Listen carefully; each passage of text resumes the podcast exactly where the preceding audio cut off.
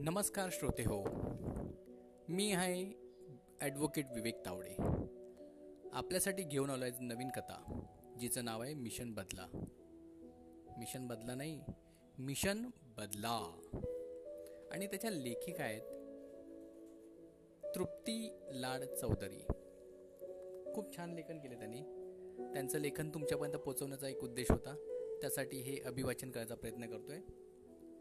तर तमिळनाडूसह केरळ किनारपट्टीवर हाहाकार उडल्यानंतर आता ओकी चक्रीवादळ मुंबई किनारपट्टीच्या दिशेने वळले आहे. चक्रीवादळाचा प्रवास गुजरातच्या दिशेने सुरू आहे. वादळ मुंबई किनारपट्टीपासून सुमारे साडेतीनशे किलोमीटर अंतरावर तर गुजरातच्या किनारपट्टीपासून साडेपाचशे किलोमीटर अंतरावर आहे.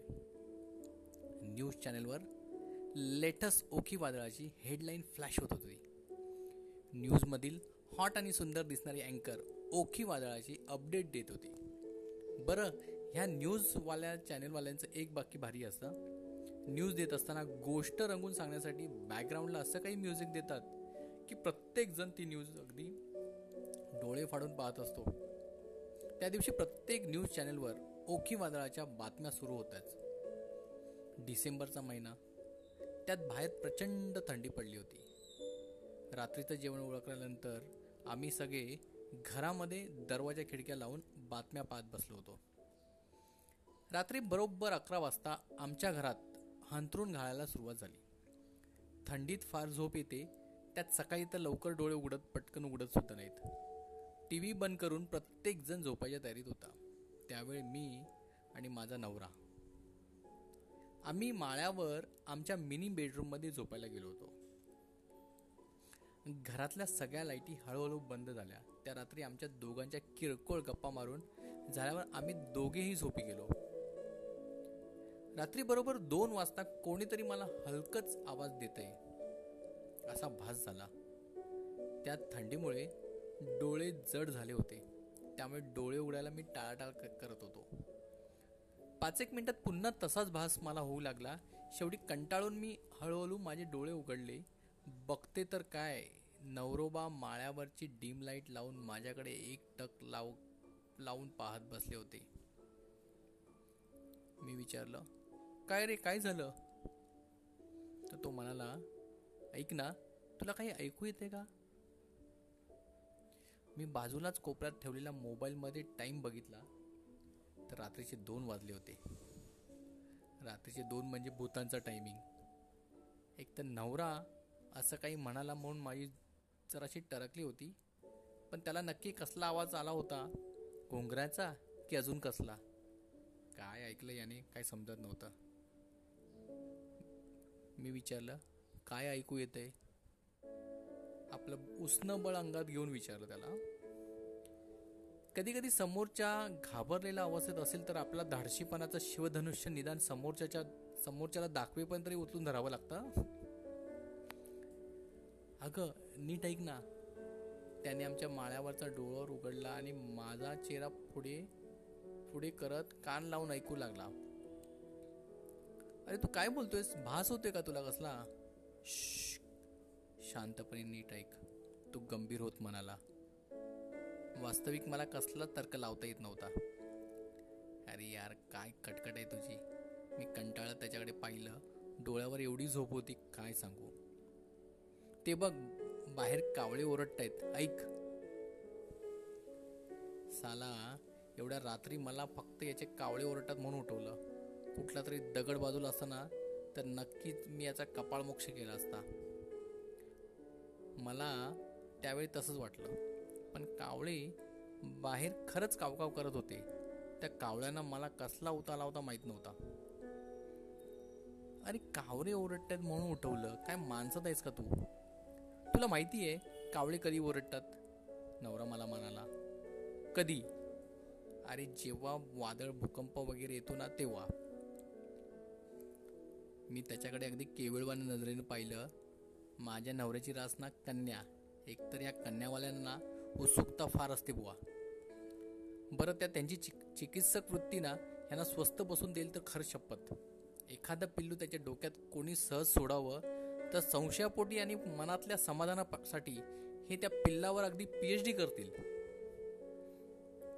एवढ्या रात्री मला जागून त्याला नक्की काय कोणता शोध लावायचा होता ना देव जाणे. अरे झोप रे माझ्या बापसा झोप आता. अगं मी खरंच बोलतोय. मगाशी ना जरासा कंप जाणवला. मला वाटलं खालची जमीन जराशी हल्ली आहे. मी विचार काय खरंच? त्याच्या बोलण्यामुळे ना मला टेन्शन आलं. मी खालच्या लादीवर हात ठेवला त्याच्या संशयाचं भूत त्याने माझ्या डोक्यात सोडलं म्हणून मलासुद्धा तो कंप जाणवला. पशुपक्षी ना हुशार असतात त्यांना ह्या सगळ्या गोष्टी लगेच जाणवतात. जाऊ दे तू झोप रात्र झाली खूप मला पण सकाळी लवकर जायचं ऑफिसला असं नवरा म्हणला आणि झोपून गेला. अरे त्या पशुपक्ष्यांचं मला माहीत नाही पण मला जागरण करून ना स्वतःचं घुबड करून घ्यायचं नव्हता. माझ्या डोक्यात किडा सोडून तू तांगड्या पसरत आडवा झाला आणि त्याच्या या बोलण्यामुळे माझी झोप मात्र उडून गेली. पुढे दोन तास मला जराही झोप लागली नाही. तो मात्र पुढच्या दहा मिनिटात घोरायला देखील लागला नवरा. खरंच भूकंप वगैरे झाला तर? आणि मग आमचं कसं होणार? मी बेचैन झाले. पण पहाटे चार वाजता वगैरे कधीतरी मला झोप लागली. सकाळी सहा वाजता उठून मला त्याचा टिफिन बनवायचा होता त्यामुळे कसं तरी बळ आणून मी उठले. त्यानंतर दिवसभर कॉलेज अभ्यास जेवण वगैरे मला काही झोप लागली नाही. मला नवरोबाने झोपू दिलं नाही. हा राग माझ्या डोक्यात साठला. मिशन बदला. माझ्या डोक्यात ते शिजायला लागलं. शेवटी शक्कल लढून दुसऱ्या दिवशी त्याची झोपमोड करायची ठरवली. माझ्या डोक्यात प्लॅन पूर्ण रेडी होता. रात्री सगळ्यांची जेवण वगैरे झाल्यावर जेव्हा आम्ही झोपायच्या तयारीत होतो ना त्यावेळी मी पहिलंच माळ्यावर जाऊन बसले पहिलंच जाऊन बसले. नवरावर आल्यावर नेहमीप्रमाणे आम्ही किरकोळ गप्पा मारल्या त्यानंतर त्याला हळूहळू झोप लागली. बरोबर एक तासाने मी त्याला आवाज दिला. माळ्यावरची डीम लाइट मी पेटवली. हे उठणारे मी आवाज दिला तो लगेच जागा झाला. काय झालं? अरे माझ्या पायाच्या बोटाला ना हुंदीर चावल्यासारखं वाटलंय. मगाचपासून खुडबुड ऐकू येते. झालं. त्याच्या डोक्यात मी ते पिल्लू सोडल्याबरोबर तो खडबडून जागा झाला. बघू कुठे चावला हुंदीर मी पायाकडे बोट दाखवलं. हुंदीर कसा आला पण इकडे? जरा कल्पनाशक्ती जोर देत प्रसंग रंगवण्याचा प्रयत्न केला मी. तू पाहिलंस का हुंदीर तो? हो पाहिला ना. चांगला टम फुगलेला वाटला रे. मी असं बोलल्यावर नवरोबा त्या कल्पनेतल्या हुंदराचा शोध घेऊ लागला. बराच वेळ त्याने शोधकार्य सुरू केले. त्याची सगळी धडपड पाहून थोड्या वेळाने मीच त्याला मोठा आव आणून झोपवण्याचा सल्ला दिला. ऐक जाऊ दे रे तू आता. झोप उगाच नाही सापडणार. कदाचित बाहेर गेला असेल तो. तुला तुला पण सकाळी ऑफिस जायचं आहे आणि मला पण टिफिन आहे. मी झोपते. मी आपली मस्तपैकी माझा बदला घेऊन हंतरुणावर पसरले. हुंदीर पाळ जुरळ वगैरे पाहिलं की तो पहिल्यापासून थोडासा घाबरतो. तो या प्राण्यांच्या कधीच नादी लागत नाही. त्या दिवशी त्याने माळ्यावरची डीम लाइट तशी चालू ठेवली. स्वतःला पांघरुणात पायाच्या बोटापासून घट्ट झाकत तो तसाच पडून होता. बराच वेळ तो झोपायला खाली जायचा का? या विचारात होता. पण खाली जागा आधीच पॅक असल्यामुळे त्याला खाली काही जाता आलं नाही. त्या दिवशी नंतर आमच्या माळ्यावरची डीम लाइट रात्रीची कधीच बंद झाली नाही. मलासुद्धा अंधारात भीती वाटते. त्यामुळे बदला घेताना हा एक फायदा मिळायचा अंदा काही वेगळाच होता. एकाच दगडात दोन पक्षी मी मारले. ह्याचं काय ते समाधान?